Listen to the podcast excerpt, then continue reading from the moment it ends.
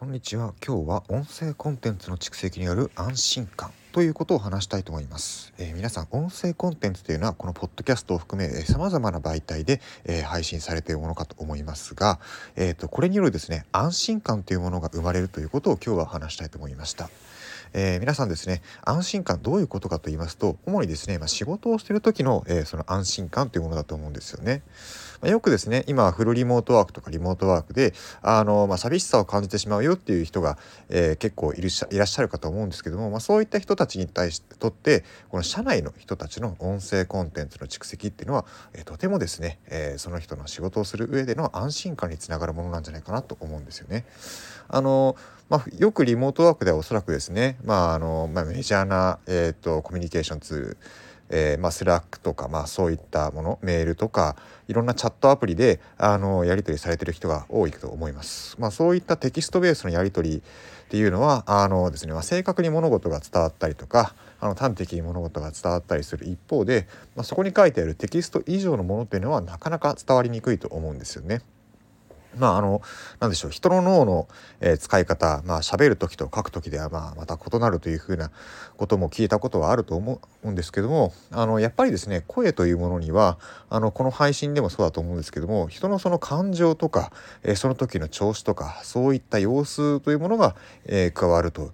いうことだと思うんですよね。だからこそ、えーと、そういったあの人の声でえやり取りするっていうのはとてもですねその人の心の安心感に伝わるつながると思ってるんです。でただですねじゃあ、えーと、対面での仕事にすればいいじゃないかっていうと、まあ、それもそうじゃそれだけでは全然足りないと思うんですよね。それが私のこの冒頭のタイトルに申し上げた音声コンテンツの蓄積ということに、えー、一つヒントを隠さ隠させていただきましたあのどういうことかと言いますと私もですね対面の仕事っていうのは結構やってきたんですけどもいくら対面の仕事であっても結構沈黙の時間って長いんですよ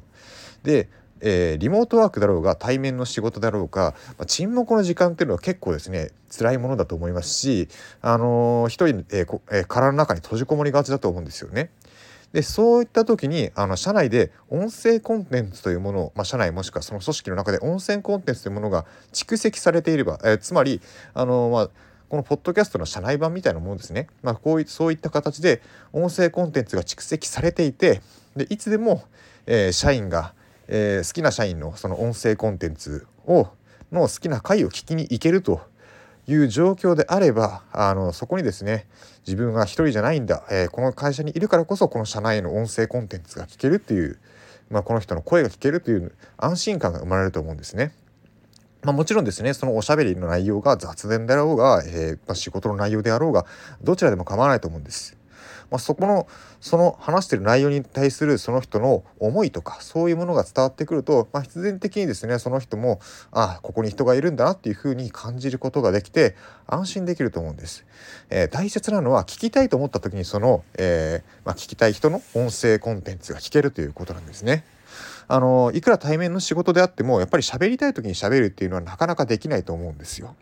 あのその人が会議中だったり忙しかったり外出していたりするとなかなか話せなかったりあるいは社内に人がいても自分のチームがみんな出払ってしまっていて一人取り残されてしまっているっていう状況ももちろんあるかと思うんです。そんな時にですねあの自分の近しい立場の人の音声コンテンツ蓄積された音声コンテンツをあの社内の、えー、ネットワーク経由で聞けたりするととてもですね自分の何でしょうね安心感につながると思うんです。まあ、一人じゃないんだっていう一緒に仕事してるって感覚が生まれと生まれると思うんですよ。まあ、そういった、えー、ことからあの社内の音声コンテンツ、まあ、社内であろうが、まあ、社外向けであろうが音声コンテンツを蓄積していくっていうのは一緒にいる者にとって一緒にえー、一緒に、えー、何かを頑張る人にとって、えー、とてもですね心の安心感につながると思うんですよね。まあ、その人がすぐそばにいるっていう一緒に頑張ってるんだっていう気持ちが生まれると思うんです。あの多分なかなかこれやってるところ少ないんじゃないかなと思うんですよね。まあ、そういうふうなサービスを手掛けてる会社さんとしては、まあ、 Voicy さんっていう会社さんもがあると思うんですけども、まあ、そういったですね社内の音声コンテンツ、まあ、あるいは身近な人の音声コンテンツの蓄積っていうのは本当にですね生きる上での、えー、自分が人生を歩んでいく上での安心感につながるのかなと思いました。まあ、こういった音声コンテンツの蓄積まあライブ配信もいいと思うんですけどもやっぱりですね聞きたいと思った時に聞けるっていうのはとてもですね、えその人の心の安定性を維持する上で重要だと思うんですねだからこそこういう音声コンテンツの蓄積っていうのが心の安心感安全安定性につながるんじゃないかなというふうに思って今日ここまで喋ってきましたはい。では今日もここまで聞いてくださってありがとうございました。失礼します。